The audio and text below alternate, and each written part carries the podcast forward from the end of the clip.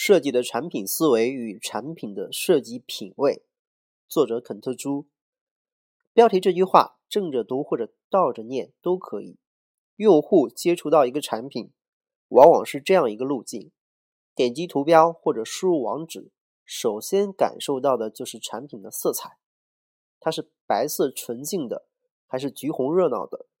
这部分是视觉设计师的功劳，是用户最先感知的部分。接着看到的是排列好的界面，这里是促销展示，那里是商品排列，那里是操作入口，那里是一段文案提示。这是界面设计师的功劳，是用户其次感知的部分。再接着点击了一个商品图片或者操作入口，进入到商品详情页面，或者打开了输入表单，键盘被弹起，这是交互设计师的功劳，是用户接着感知的部分。再继续，用户不断的被引导操作，完成一项一项任务，这是常见意义上产品经理的功劳。这一切构成了我们常见意义上的产品：场景设计、功能设计、交互设计、界面设计、视觉设计。上面是用户对产品的感知路径，而实际上产品的设计路径是完全相反的。首先要做场景的设计，观察与分析用户的需求，拆分出用户任务，进一步设计相应的功能来满足用户的需求或者任务。其次，针对任务的拆分来设计引导流程，第一步要做什么？第二步要做什么？完成不同的任务。第三。细节到每一步中用怎样的界面来表达？要表达哪些元素？这些元素如何展示出来？第四，对每个界面的每个元素用有品位的视觉做表达。这是一个非常有趣的、值得思考的现象。用户是感性的动物，他对产品的第一印象来自于感性的色彩、界面和文字。而产品是个理性的产物，构成产品的核心是理性的分析与模式的构建。设计的看上去很好看的产品，往往并不能走得很远，因为架构和模式不对。架构和模式很好的产品，又往往设计的并不好看。被流传的产品是两者相结合的产物，于是。这必须要求理性的产品需要具备感性的审美，感性的设计师需要具备理性的思维。换句话说，不管是产品还是设计师，都需要有讲故事的能力，能够清晰明确的在脑海中有场景感。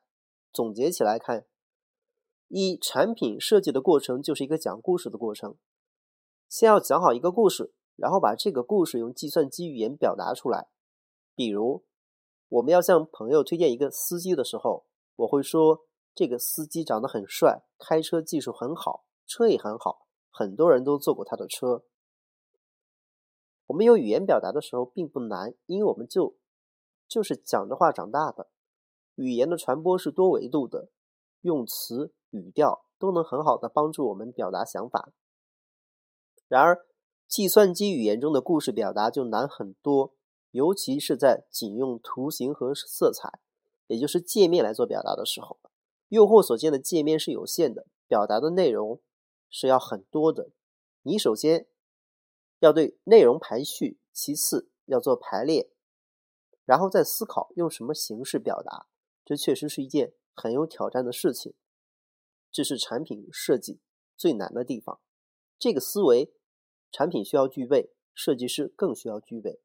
不具备这个思维的设计师，永远都做不出有灵性的界面。二、交互设计和界面设计是用逻辑表达来讲一个故事，而视觉设计是在是是用视觉语言解决逻辑问题。不论是交互的设计、界面的设计、视觉的设计，都是要解决问题，不是为了美。美是品味的一种体现，解决问题才是重点。三。大多数的时候，解决问题和品味被割裂了。在大多数设计师的心理与行动中，解决问题是产品经理的事情，我要做的就是要有品味，而在大多数产品心理和心目中，品味是设计师的事情，我要做的是解决问题。这是扭曲的根源，是狭隘的分工导致的恶果。四，更多的时候，产品与设计师是被自己禁锢了的。从用户场景出发，先思考如何最优的满足用户的需求，然后再思考技术如何实现，而不是倒过来。这句话肯定会有很多人觉得不对，因为我思考了一个方案，技术不能实现，那不是白扯吗？你还催着我上线呢？但是我要说的是，这是一种正确的思维方式。在开开始思考的时候，不能禁锢自己。人脑被禁锢的久了，会越来越狭隘。永远不要禁锢自己的想象力。五，同样的道理，市场要有产品的思维，运营要有市场的想法。这是一句废话。